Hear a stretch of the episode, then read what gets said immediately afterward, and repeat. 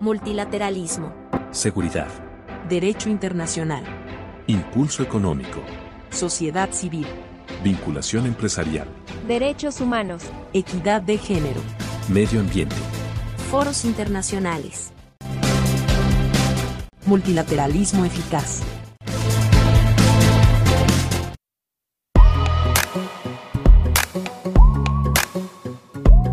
Bienvenidos a un episodio más de Multilateralismo Eficaz, el podcast de la Secretaría de Relaciones Exteriores y en particular de la Subsecretaría para Asuntos Multilaterales y Derechos Humanos, que nos eh, habla o nos permite hablar de la agenda de política exterior multilateral que tiene México, cómo es su liderazgo, en, agencias internacionales, pero también revisar los temas muy particulares, proyectos, iniciativas, eh, sobre toda la agenda multilateral que como muchos saben y si no lo saben, aquí se los recordamos, tiene que ver con muchísimos temas como eh, cambio climático, desarrollo sostenible, temas urbanos, eh, relación con las organizaciones de la sociedad civil, derechos humanos, porque ya dije, etcétera. Son muchos temas que la verdad son bastantes y que además son muy interesantes y que resultan importantes para el día a día de, pues, de México y del mundo, ¿no? Y bueno, pues esta ocasión vamos a platicar de un proyecto eh, bastante interesante que eh, está a cargo, eh, o bueno, lo lleva la Dirección General de Vinculación con las Organizaciones de la Sociedad Civil, la DGVOS, de la Subsecretaría, y em, este proyecto es el proyecto ABESH. Entonces, para empezar un poquito de manera general, eh, tenemos a nuestra colega Imelda, que ella nos va a platicar de manera general de qué trata este proyecto. Hola Itzel, eh, buenos días. Eh, muchas gracias por este espacio que permite a la DG Voz compartir los programas y actividades que, realizamos. El proyecto Abesha tiene como antecedente el primer Foro Mundial sobre Refugiados, eh, celebrado en Ginebra, Suiza en 2019, ocasión en la que nuestro país, en conjunto con Diálogo Intercultural Mexicano, presentó el compromiso creando oportunidades de educación superior para jóvenes refugiados y refugiadas en el mundo, en México. Eh, en este contexto, en noviembre de 2021, se firmó un convenio de colaboración y concertación de acciones entre la Secretaría de Relaciones Exteriores, la Comisión Mexicana de Ayuda a Refugiados, el Alto Comisionado de las Naciones Unidas para los Refugiados y DIME, para que desde el ámbito de las competencias de cada una de las partes se brinden oportunidades de educación superior en México a través de la implementación del proyecto ABESHA. El proyecto tiene como objetivo otorgar becas de educación superior a estudiantes provenientes de países que atraviesan situaciones de conflicto o inestabilidad. Y esta iniciativa pues abraza la misión de restaurar caminos educativos y brinda un mensaje poderoso de inclusión y apoyo a través de un conjunto de esfuerzos y voluntades por el compromiso con la dignidad humana. Me gustaría resaltar que al recibir a estas juventudes con los brazos abiertos, México encarna su espíritu de solidaridad internacional y reafirma nuestro compromiso con la educación como un puente hacia la comprensión, la tolerancia y la colaboración entre naciones. También quiero destacar que nuestra Cancillería tiene un compromiso firme con la Agenda 2030 y Proyecto Avesha es un símbolo súper claro de las acciones para contribuir al objetivo de desarrollo Número cuatro, educación de calidad. por esta razón, pues la comunidad internacional debe garantizar el acceso, el acceso ah, de condiciones de igualdad a una educación y un aprendizaje que sean inclusivos, equitativos y de, y de calidad, sin dejar a nadie atrás. Perfecto, muchas gracias, Imelda. Y bueno, quiero comentarles también que tenemos por parte de la organización Dime a Rosa Gloria Espinosa Boel, y a una eh, em, pues estudiante beneficiada de este programa, eh, que su nombre es, si no mal recuerdo, Sohur Al-Khatib, si lo mencioné bien. Ajá, sí, es Sohur Al-Khatib. Pues bienvenidas a ambas y bueno, me gustaría, eh, Rosa, que nos platicaras también de manera muy general cómo es que participa Dime en esta en este proyecto. Hola, buenos días. Muchas gracias también por eh, la invitación y por el espacio. Pues creo que me gustaría empezar por justamente lo que mencionaba eh, Imelda desde Dime. Pues desde Dime tratamos de promover el diálogo intercultural para que justamente las personas puedan alcanzar su máximo potencial y contribuir a un diverso, a un futuro diverso y equitativo abordamos el tema de la migración forzada con diferentes programas multisectoriales para movilizar las comunidades universitarias, que justamente es eh, nuestro tema, y uno de los que se encarga Proyecto Javesha. Como tal, Proyecto Javesha es uno de estos programas, pertenece al programa de educación superior para personas refugiadas, de cual eh, actualmente soy la coordinadora este programa como tal se encarga de la implementación del proyecto Javesha en eh, vías complementarias y de otro programa que se llama Proyecto Javesha Américas. Eh, el principal o eh, uno de los que vamos a abordar en esta, en esta sesión es el proyecto Javesha de vías complementarias que está alineado o estamos alineados al Pacto Mundial, para, eh, Pacto Mundial sobre los Refugiados, específicamente en las vías complementarias para el reasentamiento. Eh, esto con el fin de proporcionar soluciones a largo plazo a la movilidad humana justamente a través de la educación superior para, para jóvenes refugiados en el mundo. Eh, el programa inicia desde 2015 desde 2015 han estado llegando estudiantes principalmente de nacionalidades eh, sirias, que fue donde inicia, como inicia Proyecto Javesha. En 2019, en conjunto con el Alto Comisionado de las Naciones Unidas para los Refugiados, pues se lanza el Proyecto Javesha Américas. Y eh, siguiendo también eh, el comentario de, de Imelda, pues a través de este pacto mundial y del Foro Mundial para los Refugiados en 2019, pues se lanza la, el compromiso eh, de, brindar educación o traer eh, a 100 estudiantes refugiados a México para que justamente puedan alcanzar el objetivo de terminar sus estudios universitarios, ya sea de licenciatura o maestría en México. Este programa tiene múltiples elementos importantes a destacar. Entre ellos está justamente la colaboración con la Secretaría de Relaciones Exteriores, eh, con la Comar obviamente y el, el ACNUR también para, para su implementación. Eh, el programa inicia desde que se lanzan las convocatorias. Un ejemplo de ello es este año que lanzamos por primera vez la convocatoria en Kenia, específicamente en el campo de refugiados de Kakuma, y se han seleccionado cuatro estudiantes, los cuales esperamos eh, recibir eh, próximamente. En diciembre esperamos recibir estos estudiantes sin embargo, también eh, actualmente contamos con un total de 54 estudiantes de diferentes nacionalidades, los cuales se encuentran estudiando en, varias partes de, la República a través justamente de, esta misión de, de también promover la responsabilidad compartida frente a la migración forzada, en el cual se incluyen las diferentes universidades en el país, ya sea públicas, privadas, con las cuales desde DIME se crean convenios, la sociedad privada, la, sociedad privada, el sector privado, eh, gobiernos y organismos internacionales. Eso es un poco de la generalidad de lo que es Proyecto Javesha y las múltiples pues elementos que, que funcionan y que tienen pie a que un estudiante pueda, pueda llegar al país.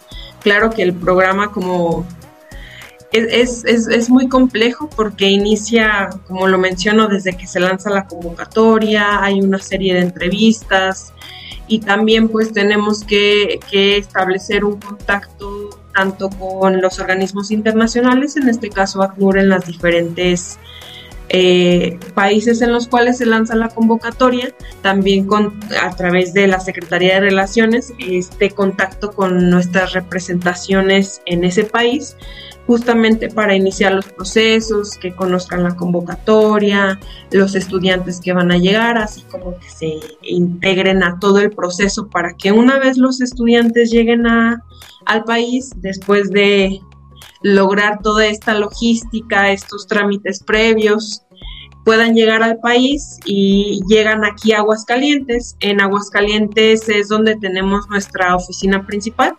tenemos otra oficina que es el programa legal, eh, que está en Tijuana, pero aquí en Aguascalientes es donde está nuestra, nuestra base más, más fuerte, entonces llegan aquí los estudiantes y durante un año pues es el aprendizaje del español eh, con el objetivo de que alcancen un nivel B2 para que luego puedan entrar a la universidad. Eh, esto dependiendo de los objetivos que cada uno de ellos tenga y también de los convenios con los cuales nosotros tengamos una relación con las universidades. Aquí en Aguascalientes, pues justamente eh, tratamos, eh, tenemos esta relación ya más cercana con ACNUR también para el proceso de integración. Eso es como lo general. Pues la verdad es que suena a bastante trabajo, sí algo complejo por lo que comentas, como las convocatorias, allá, las entrevistas. Y esto asumo que supone eh, un gran trabajo de coordinación también que, que se necesita muy claro para poder que, eh, lograr que estudiantes ¿no? que, que, tengan, que quieran cumplir sus metas educativas logren llegar a nuestro país. Eh, Sohur, me gustaría que nos platicaras un poco cómo fue que te enteraste de este programa, eh, por qué decidiste México, cómo fue que te, digamos, te animaste a participar para poder eh, ser parte de este programa. Buenos días a todos. Muchas gracias por, esta, por este espacio y por esta invitación para expresarnos con libertad. Soy Zuhur al-Khatib, de nacionalidad siria eh, soy estudiante de, en Habesha y tengo 25 años. Tengo dos años aquí en México. Yo solicité a la beca con el programa de Habesha en Jordania. Yo estaba en Jordania antes que venir aquí. Eh, estoy, eh, soy refugiada aquí en México. Antes de eh, graduarme en Jordania, yo terminé mi licenciatura en Jordania y después de graduarme eh, estaba buscando una oportunidad internacional para eh, seguir mis estudios superiores. Y en ese tiempo, en ese año, en 2021, encontré, me encontré con la convocatoria de Habesha eh, se abrió por la primera vez en Jordania eh, y solicité mi aplicación y fue aceptada. Vine a México, tuve eh, un curso de integración durante mi primer año de estancia aquí en México. Estaba en Aguascalientes. terminé mi curso de integración y entré a la universidad eh, en, el ETESO, en Jalisco. Estoy estudiando la maestría en desarrollo humano y estoy en mi segundo semestre. Eh, entonces, eh, mi experiencia en, en Habesha empezó en Jordania y llegué aquí a México y solicité refugio y pude eh, continuar mis estudios superiores. Eh, estoy agradecida muchísimo a, esta oportunidad porque eh, es muy difícil para nosotros como refugiados y inmigrantes tener o obtener una beca completa que cubre todos los gastos y cubre todo el periodo de nuestros estudios. Ah, la verdad, eh, aprendí muchísimo y estoy aprendiendo, estoy integrando a la comunidad mexicana. Eh, eh, leer o aprender sobre la cultura mexicana teóricamente es diferente que vivir la cultura. Y ahorita estoy haciendo una investigación también sobre los inmigrantes árabes aquí en México en los ámbitos escolares. Entonces pude avanzar y pude eh, seguir con mis estudios durante eh, mientras que ah, tuve esta oportunidad y eh, estoy en el camino hacia lograr mis, mis ambiciones en la vida.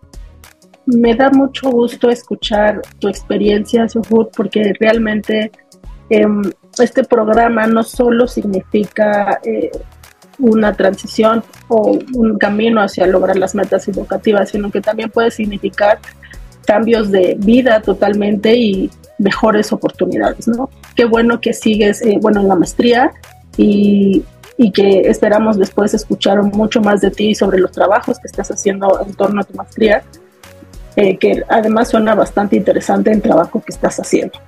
Em, para continuar, eh, Imelda y Rosa, me gustaría que me comentaran em, cuáles son los logros o los retos que ustedes han identificado más significativos para lograr llevar a cabo el proyecto. No sé si mm. gusta empezar, Imelda. Sí, sí. Eh, mira, antes me gustaría mencionar que México es el único país de América Latina que tiene un programa de este tipo para refugiados. Entre los logros, me gustaría destacar que en el 2022 se, se benefició a 22 jóvenes procedentes de países como Afganistán, Pakistán, India y Kazajistán. Y en este año, de julio a octubre, el gobierno de Canadá brindó apoyo técnico a través del programa de asociación de asistencia técnica, eh, mecanismo de despliegue de expertos por el World University Service of Canada, eh, que es una organización canadiense experta en el tema. Esto fue para institucionalizar el procedimiento de, del programa, ya que, como bien mencionas, es muy complejo al intervenir cuatro, cuatro partes. Entonces, de esta manera, el gobierno canadiense pues, ha demostrado un gran compromiso y colaboración excepcional con las instituciones de nuestro país. El apoyo que brindó se materializó en una asistencia técnica integral mediante la creación de un manual de operación eh, un manual de sostenibilidad para la continuidad de, del programa sin que dependa de, de, algún cambio de administración en la administración pública, una productiva visita de estudio a Canadá para el intercambio de mejores prácticas y una serie de talleres de trabajo en México que implicaron un espacio muy enriquecedor para el intercambio de ideas y la planificación estratégica del proyecto. Derivado de estos talleres, cada una de las partes implementó algunas mejoras en los procedimientos e identificamos este, pues bastantes áreas de, oportunidad que, hemos estado integrando al proceso. Y es por ello que pues el gobierno de México agradece a las contrapartes canadienses por su generosidad, experiencia y el apoyo continuo, ya que pues sin duda su compromiso ha dejado una huella indeleble en nuestras instituciones y en los corazones de aquellas personas que se benefician de este programa. Muchas gracias, Imelda. Eh, Rosa. Pues a mí me gustaría también destacar, bueno, siento que cada, cada llegada o cada nuevo recibimiento de estudiante pues es un logro muy grande porque es la culminación de muchos procesos que han, han sido han, o están tras de esa llegada, desde logísticos, eh, cómo se, establece una relación en los países en los cuales se lanza la convocatoria, desde los diferentes gobiernos, también las organizaciones internacionales, por ejemplo, ACNUR, u otras organizaciones civiles con las cuales se, desde que se comparte la convocatoria. Eh, concuerdo también con Imelda que esta esta consolidación de compromisos justamente para establecer una mayor responsabilidad desde los diferentes niveles, sin importar que cambie las diferentes administraciones, para que el programa continúe y también los objetivos puedan ser alcanzados, pues es de suma importancia y también con esta con este apoyo que estamos recibiendo, que recibimos desde Canadá para el fortalecimiento de los procesos internos y cómo mejorar también eh, a miras de, de, seguir también expandiéndonos, pero también de ver los retos que desde cada una de las organizaciones pues puede establecerse o tener más en cuenta también para para justamente ir trabajando los mismos. Desde la parte de Dime, pues también vemos retos eh, tanto financieros, porque es un programa que, que, que necesita o para la implementación, pues eh, eh, tener fondos en los cuales desde la llegada, desde que se lanzan las convocatorias, para las becas y también para los diferentes trabajos que se llevan a cabo una vez que él o la estudiante eh, llegan al país. Sin embargo, también hay un trabajo no solamente hacia eso, sino también las comunidades de receptoras, que en este caso son las comunidades universitarias, con los diferentes programas con los que trabajamos, con estudiantes mexicanos, con la población civil también aquí en México, para justamente crear eh, poblaciones más diversas e incluyentes para los estudiantes y para cualquier eh, persona refugiada o migrante en la cual justamente aquí en México pues pueda desarrollarse de la mejor manera.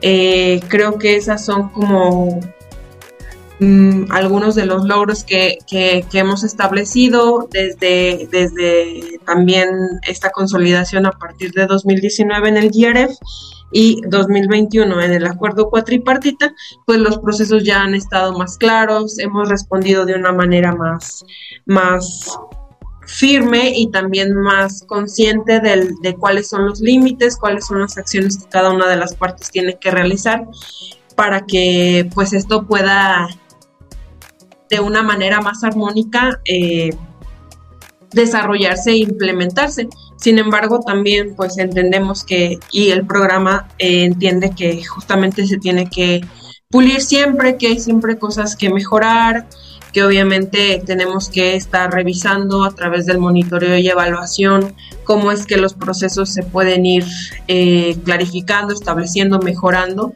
a través de los diferentes mecanismos, programas y las relaciones con las diferentes partes, desde gubernamentales, sociedad civil, sector privado y pues la población con la cual trabajamos y con la cual eh, pues también aquí en México eh, trabajamos de, de, de, parte de DIM. Sí, es bastante importante, como dicen, esta colaboración entre todos, porque creo que así es como va a irse perfeccionando este programa y quizá más adelante se pueda ampliar, eh, eh, que podría ser algo ideal, ¿no? Eh, quisiera también saber cuál es, digamos, lo que se espera para el futuro o qué es lo que puede venir tomando en cuenta que, bueno, Canadá ya dio algunas recomendaciones, etcétera. ¿Qué es lo que podría seguir para este proyecto? Para, tanto para desde Cancillería como para DINE. Ok, bueno, mira, en el futuro inmediato eh, se contempla que a finales de este año se lleve a cabo la, la, renovación del convenio cuatripartita en el marco del segundo Foro Mundial sobre los Refugiados, que tendrá lugar del 13 al 15 de diciembre en Ginebra, Suiza. También, como ya lo mencionó Rosa, llegarán cuatro personas jóvenes, son originarias de Sudán del Sur, procedentes de Kenia. Rosa, eh, si gustas agregar algo más. Sí, gracias. Pues justamente es, es eh, uno de los objetivos para este año es eh, justamente el recibir a estos estudiantes y de cierta manera empatan el foro, en el segundo Foro Mundial para los Refugiados, en el cual también eh, se va a actualizar el compromiso y este, este acuerdo cuatripartita.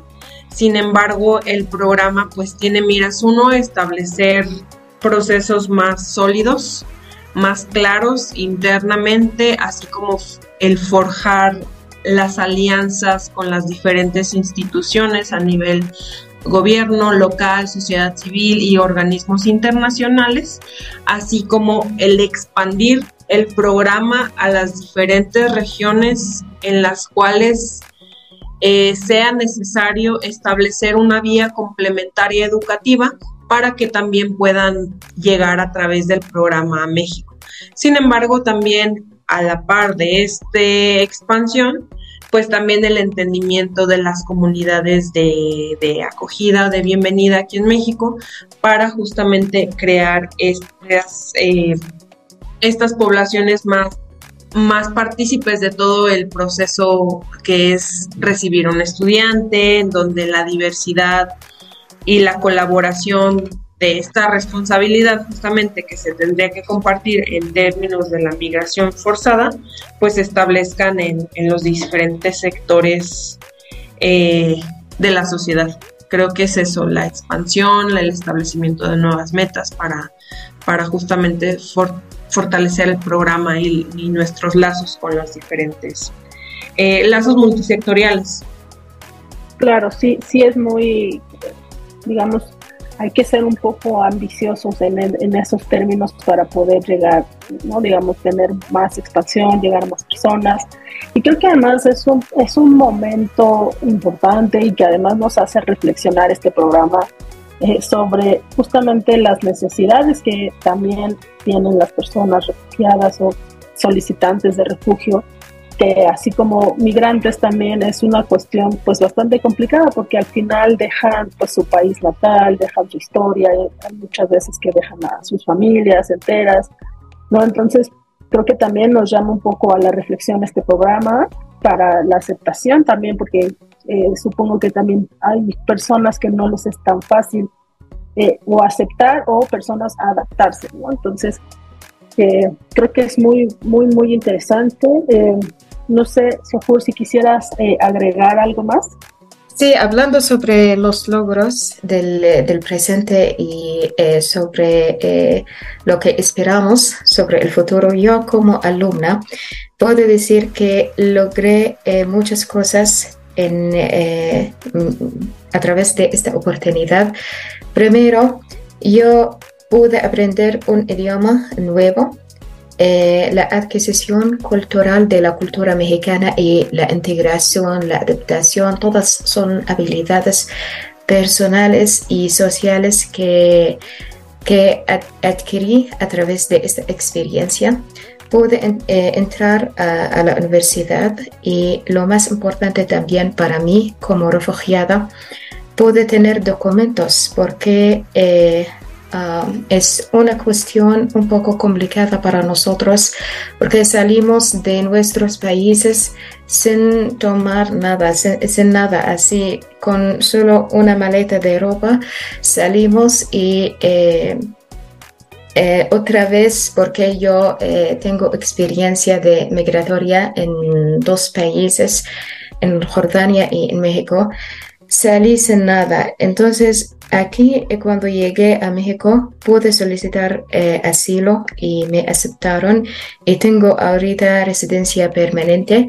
Esto me dio la confianza y me dio mucha seguridad porque ahorita puedo, pues mi situación es legal en el país. Además, a la experiencia, a, los aprendizajes eh, que estoy adquiriendo en la universidad y me estoy preparando ahorita para integrarme al mercado laboral en México. Eh, sobre los, eh, los objetivos del futuro, eh, estoy esperando tomar o tener la nacionalidad mexicana a largo plazo y graduarme de la universidad, seguir y avanzar con mis ah, mis logros académicos en la universidad y uh, avanzar, elegir el camino laboral y eh, seguramente mi pasión para el futuro es eh, seguir eh, con mis estudios superiores del doctorado y vengo con ambición muy, muy alta y muy amplia para también eh, echar la mano para eh, las otras personas, eh, contribuir en ayudar y um, la construcción de, la comunidad recibida, porque yo recibí aceptación, recibí um, cariño de, la comunidad mexicana y esto me dio mucha confianza, me dio esta sensación solidaria de que estoy o eh, formo parte de la comunidad mexicana.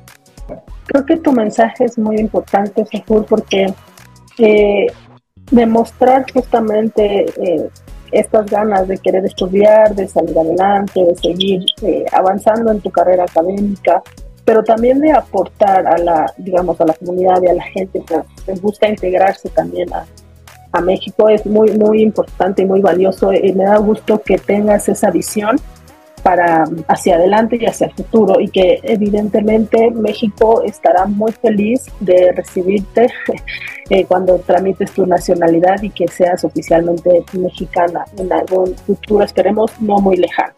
Desafortunadamente tenemos, eh, digamos, un poco el tiempo contado para no extender tantos estos episodios de podcast, pero la verdad es que el proyecto eh, podríamos pasarnos hablando mucho más sobre este tema, sobre la condición de de, las personas refugiadas, de cómo podemos hacer las cosas, digamos, más justas y equitativas para todas las personas. Em, pero me gustaría, si quisieran, bueno, más bien me gustaría cerrar un poco y me gustaría que ustedes pudieran ayudarme a dar un mensaje como de cierre para eh, las personas que nos escuchan y para, eh, bueno, posibles eh, personas que pudieran ser parte de este proyecto o que conozcan a alguien que pueda ser parte de este proyecto. Claro, Itzel. Bueno, después de escuchar el, el testimonio, pues me gustaría comentar que en un mundo donde la educación y la empatía son elementos pues fundamentales para forjar un futuro más prometedor, proyectos como Javesha nos recuerdan que la cooperación multiactor y multinivel pueden marcar la diferencia en la vida de quienes más lo necesitan. Adelante, Rosa. Gracias. De mi parte, pues justamente este programa, la visión del programa y también eh, pensando a miras a un futuro, pues es fomentar las sociedades inclusivas y justamente mediante la promoción del diálogo.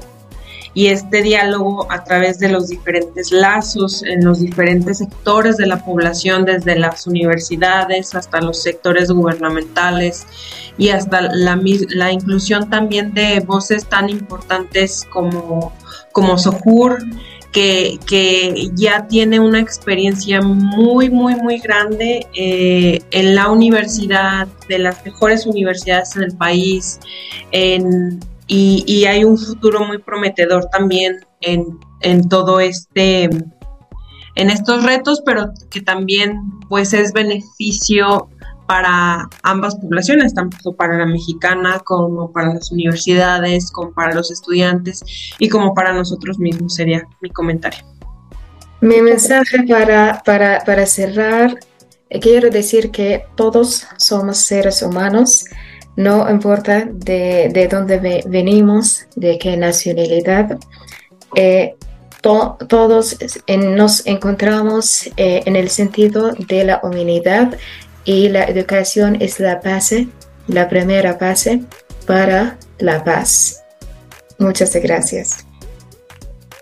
Pues muchas gracias a las tres. Creo que las, eh, las tres nos dejan un, digamos, un mensaje final bastante importante y que tenemos que recordar eh, siempre que nos invita mucho, como decía hace unos momentos, a reflexionar sobre la importancia de justamente tratarnos a todos como seres humanos eh, y justo este tema de la empatía con, con, todas las personas es fundamental para llevar a cabo proyectos como este, este tipo de, como. Eh, muchísimas gracias a las tres. No sé si quisieran dar, por ejemplo, redes sociales o algo donde pudieran conocer más sobre el programa o acercarse a alguna otra eh, tema. Eh, este, este, es, el momento de hacer, digamos, la publicidad de cada una de las partes. Bueno, pues nos pueden seguir. Tenemos diferentes redes sociales desde Facebook, Instagram, Twitter. estamos como Dime ORG Dime, dime, dime, dime, ORG, también en Facebook, Diálogo Intercultural Mexicano. Eh, también estamos, tenemos una página web que ya, ya está actualizada con y tiene información desde el programa, los otros programas y proyectos, así como actualizaciones que, van surgiendo. Eh, gracias, Rosa. De la DG Voz, contamos con nuestro perfil en Twitter, como SR Escucha y con nuestro perfil en Facebook, principalmente como vinculación de la SR con las OSCs. Muchas gracias. Perfecto, Sofur, ¿tú quisieras dar alguna red social o mejor no? Sí, mi perfil en eh, Facebook y en, Instagram eh, tiene el mismo nombre. Mi nombre es Zuhur Al-Khatib, como viene aquí en la grabación. Y están abiertos para, para todos los eh, solicitantes. Perfecto, pues muchísimas gracias a las tres. Eh, eh, llegamos al final de este episodio de Multilateralismo Eficaz. más adelante espero poder platicar después sobre más avances de este proyecto, cómo vamos, etcétera. Así que de todos modos también tienen ustedes las puertas abiertas a este podcast y bueno, esperemos que les haya gustado y nos estamos escuchando en el próximo episodio de Multilateralismo Eficaz. Hasta luego. Muchas gracias. Gracias. Gracias. Multilateralismo. Seguridad. Derecho internacional. Impulso económico. Sociedad civil. Vinculación empresarial. Derechos humanos. Equidad de género. Medio ambiente. Foros internacionales. Multilateralismo eficaz.